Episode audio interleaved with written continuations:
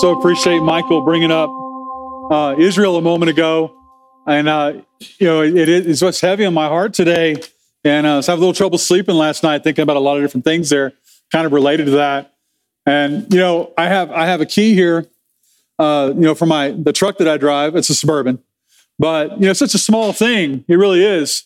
And uh, this key, you know, is the only thing that gets that big piece of metal moving. And, you know, weighs over 2,000 pounds. But this tiny little key is the key to that truck. And Israel is such a small place.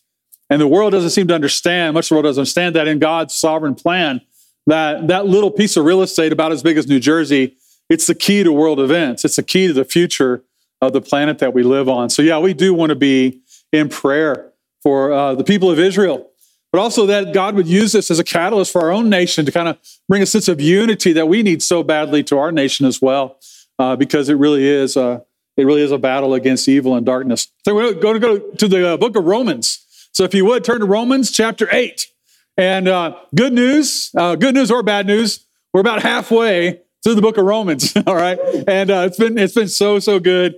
And I've enjoyed it so much. And we're, we're getting to a place now that is just so rich. And this passage that we're going to look at today is just enormously rich. It's so, so good. And so you're going to walk out of here very encouraged today. You're going to walk out of here strengthened. If you don't know Christ as your Savior, you're going to walk out of here very, very challenged today. The question gets asked a lot when we were younger, we were kids, you know, what do you want to be when you grow up? And you think about it, you notice with young children, the answer to that question is almost always fired by imagination and, and faith and hope and desire. You know, like I want to be an astronaut or I want to be a dancer. I want to be an NFL quarterback. You know, I want to be a singer. Uh, my great ambition when I was young is I wanted to work in research and, develop, research and development at Nabisco in the Oreo division. You know, that's what I really wanted more than anything. But as we get older, we start thinking about real life challenges. That question starts to create stress. You know, when you're seven, eight, or nine years old, you know, that's a fun question. When you're 17 and 18 years old, that's a tough question. It really is. What do you want to be when you grow up? and here's what, you know, kind of starts to hit you in the face. Did you know you're going to spend about 100,000 hours of your lifetime at work? And then you start thinking when you're 17 or 18, man, what if I get it wrong? What if I go out to be a, you know, what if I go and I want to be a singer? I want to be a dancer. I want to be an astronaut. I want to be a quarterback. What if I don't make it? What if I get it wrong? And so we stop thinking in terms of being something and we start thinking in terms of doing something. And at some point, we become more concerned about doing than being, more concerned about activity than identity. And here's the thing I want us to understand today it's going to be so important It's so important to our lives mentally, emotionally, in every way. Nothing has a greater impact on your life and mine than our sense of identity. Our sense of identity being who we believe we are, who we believe that we will be one day. Now, when most of us think about our identity, we think about our job, we think about our family, we think about our last name. But God's word tells you and me that there's so much more to our identity than we can comprehend. And if you know Christ as your Savior, what you will be and what you are is so much more than you can imagine. First John chapter 3, John said it this way Now we are children of God. And we have not yet been shown what we will be in the future, but when but we know that when Christ comes again, we will be like him because we will see him as he really is. All right. That's a remarkable passage of scripture. Our title today is Embraced. It's coming from Galatians chapter 3, verse 26, where the Apostle Paul said this You are all sons and daughters of God. I want to say that one more time. You are sons and daughters of God through faith in Christ Jesus. When I put my faith in Christ, I say, Lord Jesus, I am a sinner I have been a rebel. I have messed my life up.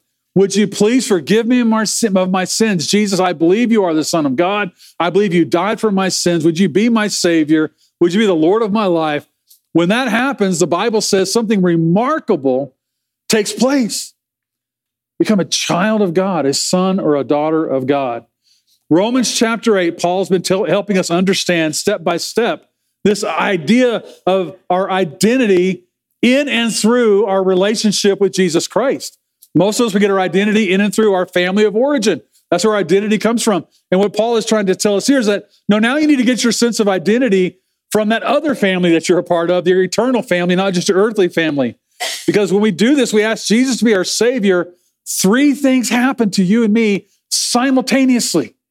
Number one is this thing called justification, which we talked about a few weeks ago. That's where you're declared not guilty. Uh, the charges are dropped. You're innocent of all wrongdoing in the eyes of God, as remarkable as that is. It takes great faith to believe that, let's be honest. I mean, to say, you know, hey man, all the all the charges against me, past, present, and future, man, they are dropped. And when God looks at me, he doesn't see my guilt, he sees my innocence. It takes a lot of faith to believe that. The other thing is regeneration. The Bible tells us that God awakens the soul, the spirit within us. It's dead, uh, the Bible says. It's like stone, it's as hard as stone, the soul or your very heart. And yet somehow God is able to take that heart of stone and and soften it and awaken it and it becomes a heart of flesh and and you're alive to god. You're awake to god. It's like you you come out of your spiritual coma and all of a sudden you understand what it means to be in a relationship with jesus christ the son of god. And it's a wonderful wonderful place it's called regeneration. But here's where we're going to focus today is the whole idea of adoption adoption God makes a legal declaration that you are going to be his child. He changes your identity so that you are now one of his very children, his very own of his very own. Just as much as Jesus is the Son of God, you become the son or the daughter of God in Jesus when you ask him to be your Savior. You see, justification is a matter of guilt and innocence. Regeneration, it's a matter of life and death. But adoption is a matter of near and far. Adoption says that God has pulled you near to Him and He holds you close to Him and you become a part of His eternal family. John chapter 1, verse 12, He says, He gave the right and the power to become children of God to those who received Him. He gave this to those who put their trust in His name not because of some great thing that you did, some great sacrifice that you made. No, when you trust Jesus, you trust his name, you trust Jesus as your Savior, you are adopted into his family. Yeah, you know, up to now, nowhere in the book of Romans have we been called the children of God. But what you're going to see now is that there's a change that takes place in the way Paul is writing. Up to this point, he's kind of been talking, you know, chapters one through seven about kind of our legal standing, you know, in, in, in terms of when we ask Christ to be our Savior, you know, the, the innocence that's given to us, the forgiveness that's given to us. But now he's going to kind of shift gears a little bit and he's going to start talking to us about the emotional connection, the affection that God has for us. The, it's more familial than it is legal. And it's just an incredible place to be here in the book of Romans. We are not simply pardoned of our sins anymore, but we are parented by God. We are embraced by our Heavenly Father. Romans chapter 8, look at verse 14. He says, um, 8 14. Yeah, here we go, right here. Okay. Yeah. All right. Verse 14. Because those who are led by the Spirit of God are sons of God. For you did not receive a spirit that makes you a slave again to fear, but you received the spirit of sonship. And by him we cry, Abba, Father. And the Spirit Himself testifies with our spirit that we are God's children. And now, if we are children, then we are heirs, heirs of God, and co heirs with Christ, if indeed we share in His sufferings, in order that we might also share in His glory adopted by God.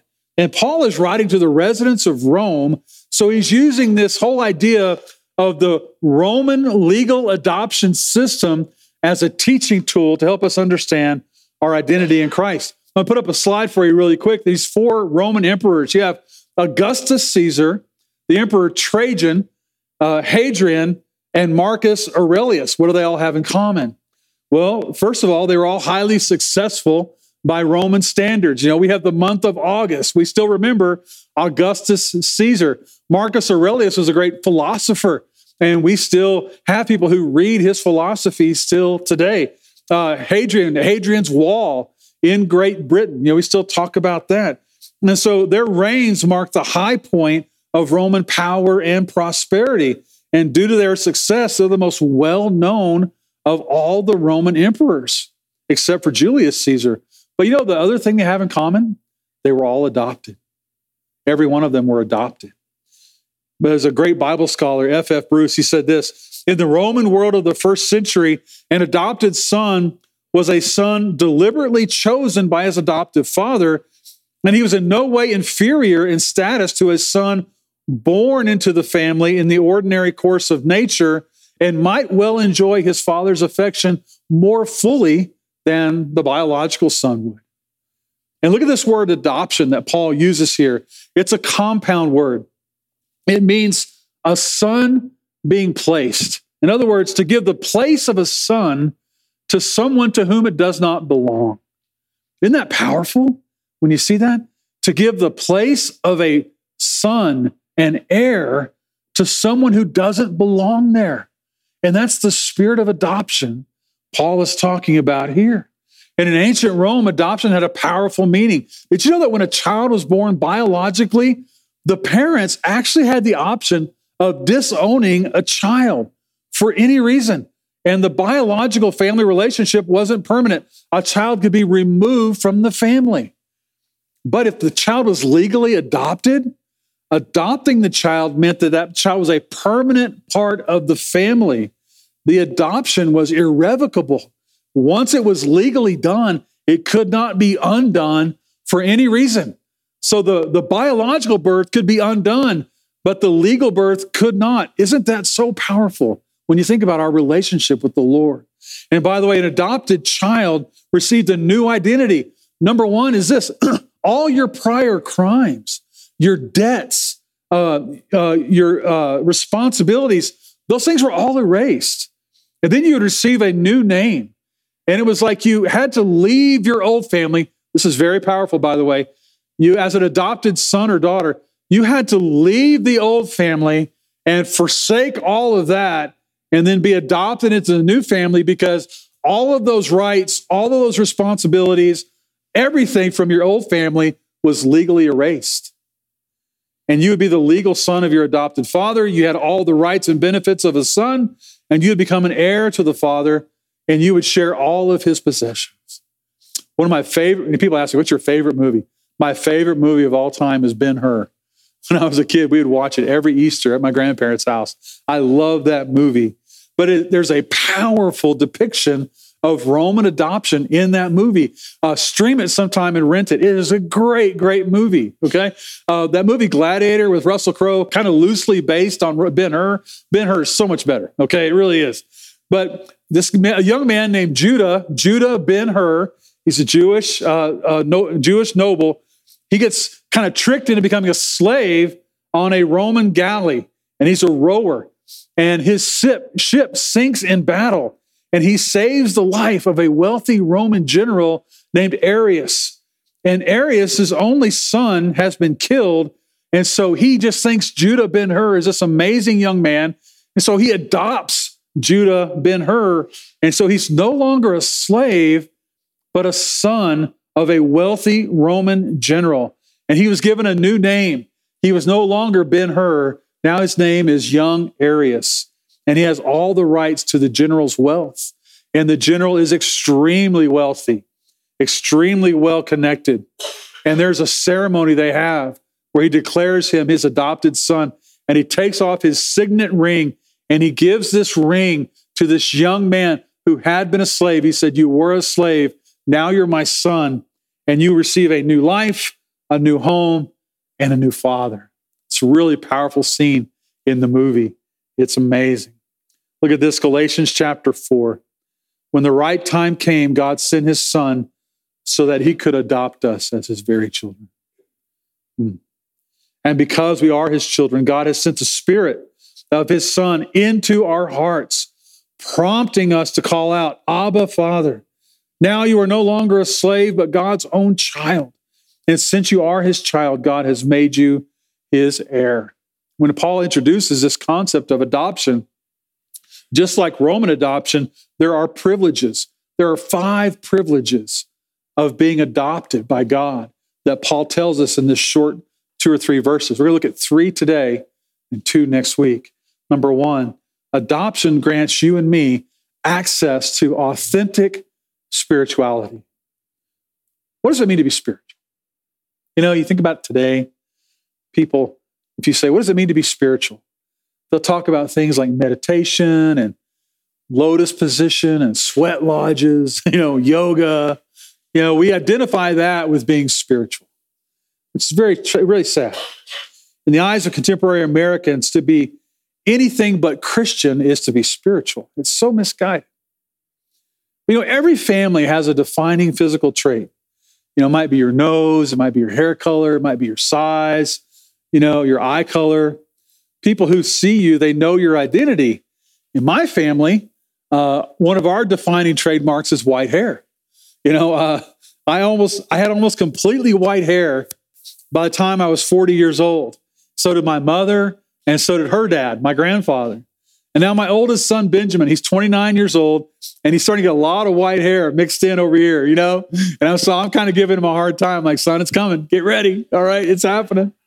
I went to uh, Melanie's 20 year class reunion. This is about 20 years ago. And uh, this one girl in her class, she had some responsibilities up on stage and she was getting kind of snarky. And she said, I want to give out an award. And she said, I'm going to, I want to recognize all of the older men who married younger women in the class of 1983. And uh, by the way, I graduated in 1983, just so y'all know, and so did Melanie. And so he asked four men to come up front and get their reward, which was a tube of Bengay. And uh, she called my name. And I went up front and I glared at her. Man, I did. I was so upset. And I, and I, I got up closer. I said, I graduated in 1983, by the way. And actually, Melanie is six weeks younger, older than me. You know, she's a cougar. Okay, I was a tender young. I was a tender, young, naive little boy, and she just grabbed me and put her claws into me and drug me in, you know? And, so this last week, I was not happy about it at all. And we had her 40th class reunion, and I told her, I said, honey, I want you to know that if that happens again, there will be a speech, and it will hurt, it will hurt some people's feelings. It really will. Okay. I am not having that. But wouldn't it be helpful if God put a little mark on all of us to show that we were his children? Like a little red cross would appear on your forehead, maybe when you ask Jesus to be your savior. Like I see John be, hey, me too. Wow, that's awesome. Or a little fish, you know, symbol appear on your forehead. Or what if you had a bright glow? You know, wouldn't that be cool? Like Moses after Mount Sinai, everybody like, hey, let's take Les camping. He glows in the dark. It'd be great. We don't have to have fire or anything. But outwardly, you know, there really is no distinction. But inwardly, the change could not be more profound. Now, we are supposed to see the fruit of the Spirit, the outward expression of the presence of the Spirit of God, things like love, joy, peace, patience, kindness, goodness, gentleness, and self control. Supposed to see those things in our lives. But anyone who accepts Jesus as their Savior, Paul is telling you right here, you receive some of Jesus in your, in your very soul. All true believers possess the Spirit of God, the Spirit of Christ, as a seal, as, a, as an insignia, uh, a designation as a child of God. Ephesians chapter 1, verse 13 says, In him you were sealed with the promised Holy Spirit when you heard the word of truth, the gospel of your salvation when you believed. It's like, what is a seal? A lot of you have like little insignias on your car, you know, like a double T or a UT, sadly. All right. Or you might have a BU for Baylor, very, very sadly. You know, you might have something like that on your car. It's an insignia, it's a decal. That's what he's saying right here, something like that. To be a Christian is have the Spirit of God living in you. And when the Spirit of God is living in you, He is not passive. He is constantly prompting us, teaching us, moving us, calming us, leading us. If we are in Christ, we are in the Spirit. And we have the privilege of being led by the Spirit if we so choose. Galatians 5 says this Those who belong to Christ Jesus have crucified the flesh with its passions and desires. And since we live by the Spirit, let us keep in step with the Spirit. I want you to think about that for a minute with me, all right? Um, I'm going to uh, get us some bad luck here, okay? But uh, open this up. Michael's going to help me out with that. What does it mean to be led by the Spirit? Let's assume Michael's much more godly than me. Michael, Michael is the Holy Spirit. All right. Yeah, you're doing a great job. All right. And so, as long as I'm under this umbrella with Michael, the Holy Spirit, uh, we're good. All right. And so, Michael starts walking along. What's my job as a Christian? My job is to stay with the Spirit, to be led by the Spirit. And as long as I'm doing that, I'm fine. But I want to go to the back of the room. And I'm like, hey, I'm gonna, I want to, I want to go this way. All right. And I get out from underneath that cover. and I'm getting wet, cold, and miserable because of where I am. And Michael's still going. And right over there is a beautiful, beautiful young lady. I was supposed to meet her. I was supposed to know her. But instead, I'm walking down here and I miss her completely because I wasn't being led by the Spirit. All right, that's y'all might not know that's my wife over there. I know everybody knows that. Okay, all right, all right. The one that's a cougar. There's the cougar right over there. All right. So that's what it means to be led by the Spirit. Okay. That's what I want you to see.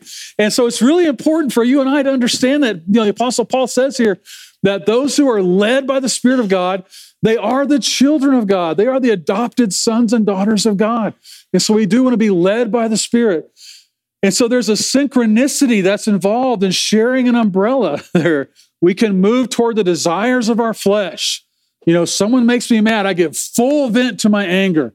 Or, you know, I might go streaming movies that I know are wrong, that I know don't, you know, fit the purity that's befitting of a son or a daughter of God. And it might feel good at the moment, but ultimately and inevitably, it leaves us miserable, like being in the rain without an umbrella. And I want to share something with you real quickly that has been so impactful in my life. Look up on the screen for a minute. These two verses of scripture and two of Paul's letters, Ephesians chapter 5 and Colossians chapter 3, you notice what Paul says in Ephesians 5. He says, Be filled by the Spirit. And he says, Speak to one another with psalms, hymns, and songs, singing in your heart to the Lord, giving thanks always for all things in the name of our Lord Jesus Christ. And then look over Colossians chapter 3. You might, Colossians and Ephesians are what you might call sister letters. Most scholars believe they were probably written in the same setting. He probably wrote one letter, then immediately started the other one. And he says in this letter, let the word of Christ, the scriptures, dwell in you richly.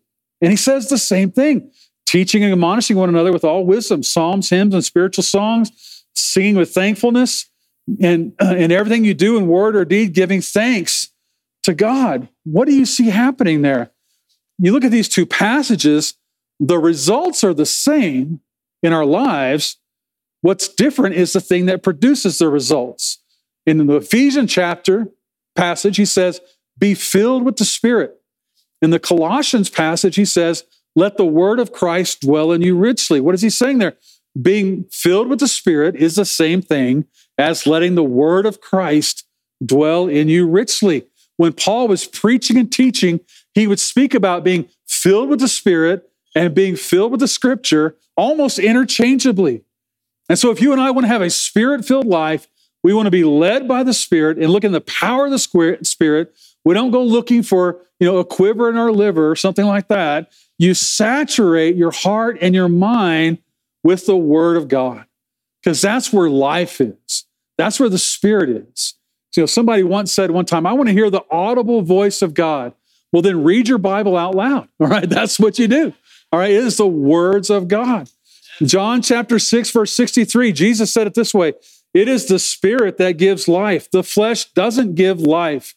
It is useless. It counts for nothing. The words I told you are spirit and they give life. In our ordinary, everyday lives, the children of God are constantly looking and listening.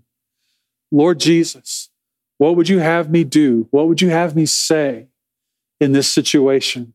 Lord, show me in your word what you want me to do in this situation. Lord, I seek you in your word. I want to know your will for my life. I want to walk with you. I want to stay under the umbrella, Lord. Show me how. And that is authentic spirituality. not sweat lodges and yoga pants and lotus positions and things like that. Number two, adoption grants you and me security in our relationship to God. He says, The spirit you received does not make you slaves so that you live in fear. You know, my oldest son is going to be here next weekend. And let's suppose I sit down with him and I say, I say, Benjamin, I, I, I've been working on my last will and testament, and I want to kind of go over this with you. You're my firstborn, and this is your inheritance. But I have to tell you, there's one condition. There is something that some people do that I hate so much that if you do it, I'm going to be so angry, I'll completely disown you. Well, what's, and I'm going to banish you from the family. I'm going to strike your name from my will, and I will deny you your inheritance. What's his next question? what is it, Dad? I'm not going to tell you. All right. But you're going to know when you do it. All right. You're going to know. You can spend the rest of your life studying your Bible, looking for that unpardonable sin that some groups talk about so much. It's just not there. Now, there is an unpardonable state. What's the unpardonable state? The unpardonable state is living in defiance to God, in rebellion to Jesus. You know, I don't need Jesus. I'm going to live my own life. I'm going to live it my own way. That's an unpardonable state, but there's no unpardonable sin. But it is so heartbreaking how, how many Christian groups and denominations will instill this kind of fear into people. And they drill it into people's minds. If you don't live to a certain standard, if you don't live up to a certain level, here's a list of things to do, things not to do. And if you don't do the list, you're going to spend eternity in hell. And it is possible to get some degree of compliance to your list of rules and regulations through fear. It does work in the short term. But God, when he was here, God in the flesh, Jesus soundly rebuked the religious leaders for instilling that kind of fear into the people. And when the Spirit of God comes into your heart at salvation, fear, Paul says here, is one of the first things to go. When you think about being in the presence of God, I need to ask you this today. In the presence of God, is there confidence? Is there a sense of ease and tranquility, or is there fear and tension? Ephesians, uh, Hebrews 4:16 says, "Let us approach God's throne of grace with confidence, so that we, we may receive mercy and find grace to help us in our time of need." And you notice what Paul does here. He contrasts the fear of a slave with the affection of a son. The Spirit does not lead you and me to godliness by fear and worry and anxiety. The Spirit of God leads in you, in you and me into godliness by stirring up family affection and love and confidence and assurance.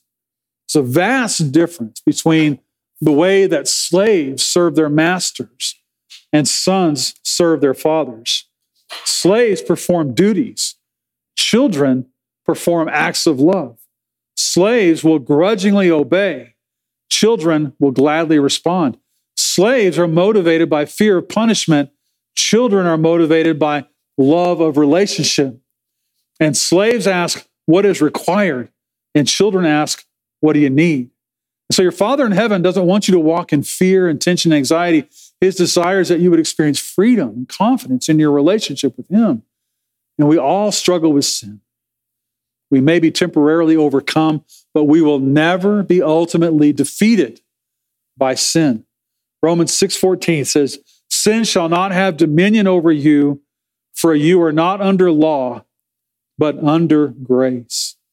You see, grace defines your relationship with God when you have Jesus as your Savior precisely because you are adopted. And no matter what happens, that is where we are. That is our starting place with God, is grace and the security that it brings. And the last one, real quickly, is this is that when we're adopted, it awakens an affection for God. Notice where he says here, he says, and by him, he means the Spirit, we cry, Abba, Father. Look back at verse 7 with me, real quickly, if you have your Bible open, or your tablet, your phone. Look at verse 7.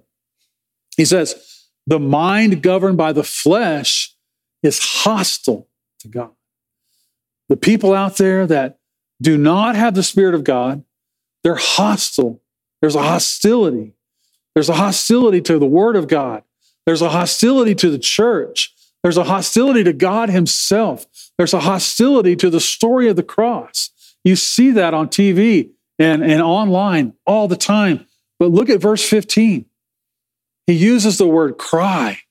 That's a word, uh, you know, that you know, he was trying to describe the, the crying out of a child.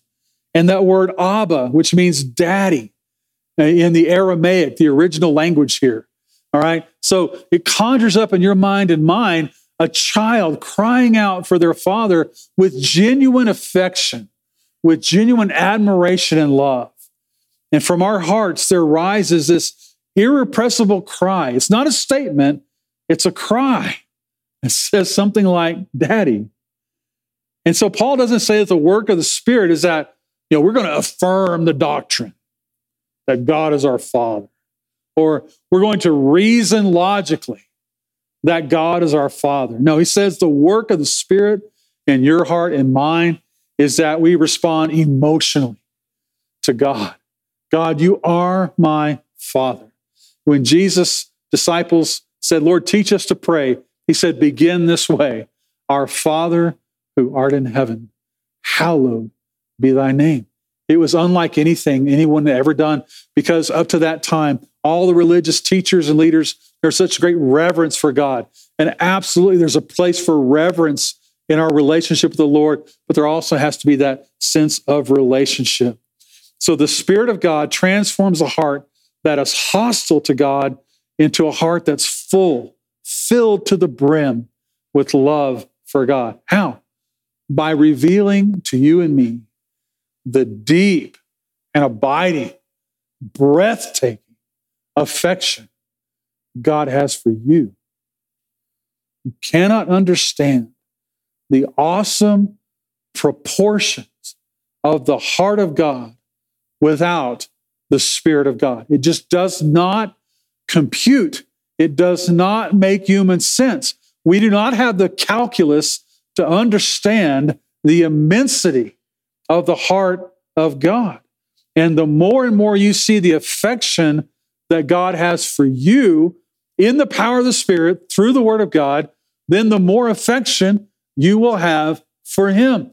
This is why Paul, at the end of his life, he's writing a letter to his young protege named Titus, and he said this When the kindness and affection of God our Savior appeared, he saved us, not by the works that we did, but according to his mercy, through the washing of regeneration and renewing by the Holy Spirit, whom he poured out on us richly through Jesus Christ our Savior, so that having been justified by his grace, we would become heirs.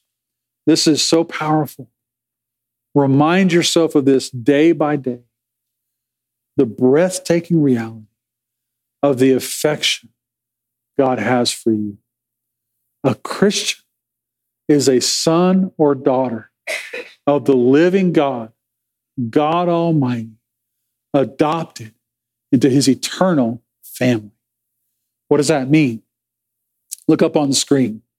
This means God saves you, God protects you, God provides for you, He plans for you, He hears you, He hurts for you when you're hurting, He claims you as His very own, He corrects you as a son or daughter that He loves, He strengthens you in your darkest day, He guides you, He teaches you, He shields you, He enjoys you, and He encourages you.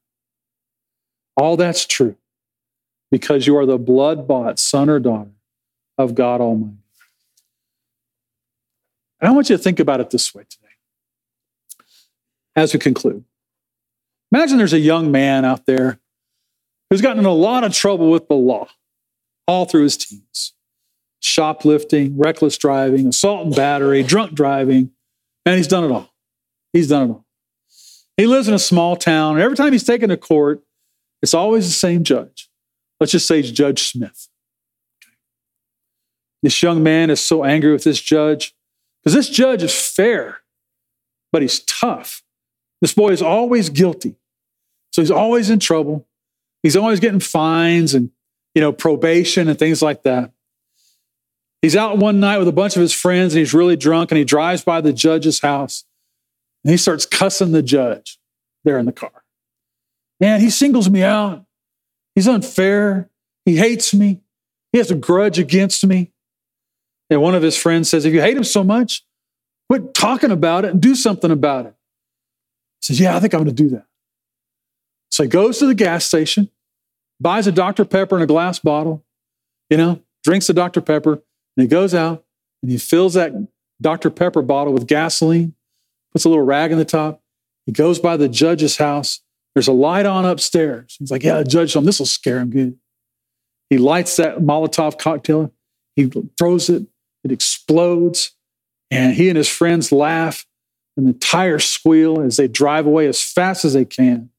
And they get more and more drunk as the night goes on. But the judge wasn't home that night. He's gone for the weekend. The light was on because their teenage son was home.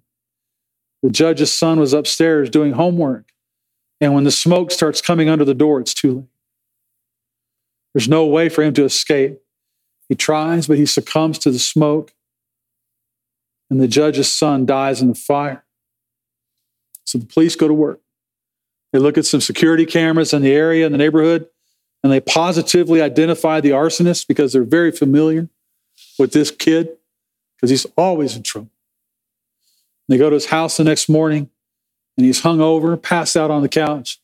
They put him in cuffs. They take him to court. And there the young man stands, and the very judge he had tried to hurt, whose son that he had killed, that judge is staring at him so intensely. And he's standing up there above him wearing that black robe, and he knows what's coming the death penalty. The judge hands the bailiff some papers, and the bailiff comes over and he puts those papers in front of, on the table in front of this young man, and he says, The judge is asking you to sign these. And so this belligerent, thieving, lying, drunken arsonist he signs those papers. He's still defiant. And the bailiff brings the papers to the judge, and the young man asks, Sir, may I ask, what did I just sign? He says, You just legally changed your name to Smith. The judge stands up. He takes off his black robe. He said, I just want you to know, young man, that I'm not pressing charges today. You are innocent in the eyes of the law despite your crimes. And furthermore, I want to ask you if you would like to join my family. I want to adopt you. I changed your name to Smith, and you will be every, much, every, every bit as much my son as the son that you killed last night. I'm going to give you a new start, a new name, a new family, a new identity, a whole new life. Will you join my family? The young man is overwhelmed by the mercy and the grace and the love that he's being shown. His father has been cruel mean. His father's a scoundrel. He's never even dreamed that someone would think this way, much less act this way. He says, Yes, I will. And the judge walks over to him and embraces him. Welcome to my family. You might be thinking, that would never happen. No way that would ever happen. And you're right. With people, that could never happen. But that is exactly what the Word of God is telling you and me happens when we ask Jesus to be our Savior. Matthew chapter 19, Jesus said, With man, this is impossible, but with God, all things are possible. Hmm. Let's bow our heads together for just a moment, if we could. And with our heads bowed and our eyes closed, I just want to ask you a very important question this morning. Have you trusted Jesus as your Savior? Have you been adopted into God's family? Have you said, to God. I, I am a sinner. Lord, forgive me. I know it was my sins that killed your son. That is because of my sins that your son had to go to the cross and die on that cross. And I'm asking your forgiveness. And then just to look to Jesus. And as Paul said in, in this letter, to, to trust in his name, to trust in his name. And Say, Lord Jesus, I trust you with my life. I trust you with my very soul. From here on out, Lord Jesus, I am yours because you are mine. And so that's just a really, it's, it's really an attitude of the heart. It's not, there's no magic formula to the words that you say, but it's just having a heart that's genuinely broken, genuinely sorry, that goes to God and asks for his forgiveness and say, I, and would say, I believe in Jesus, your son, dying for me on the cross, that that is what saves me. And that's what adopts me into your family. And so we're going to be quiet here in a moment. You could ask Jesus to be your savior here today, here this morning, and be adopted into the family of God and have a genuine, authentic spiritual life. Have an affection for God that you've never had when you've only had hostility and a security of knowing that you are God's son or daughter. There may be some of us here today that you have asked Jesus to be your Savior, but you've walked in fear, more like a slave than a son. Maybe because of your religious background, your church background, you've never thought of yourself as a dearly loved, accepted son or daughter. And there hasn't been that freedom and that confidence in your relationship with your Heavenly Father. Today, we just ask the Lord through the Spirit to open your eyes to the reality of adoption so that you can walk in true freedom and true grace. So I'm going to be quiet for a couple of minutes and I just want to take, ask you to take a few minutes to just have a one on one conversation with the Lord this morning. Just talk to Him about your soul, talk to Him about your heart. Make your heart right with Him as it relates to your adoption. And I'll pray for us here in a moment.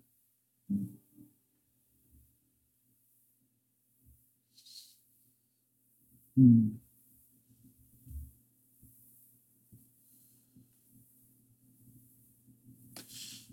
And Lord Jesus, when we sing this song, I just pray, Lord, that you would give us faith to trust what you say. That we could believe, it, believe this as impossible as it might seem. That we could believe this to the uttermost today. Give us faith to trust what you say today about us. And we love you today, Jesus. Thank you for giving us so much, giving so much of yourself for us. Thank you, Jesus.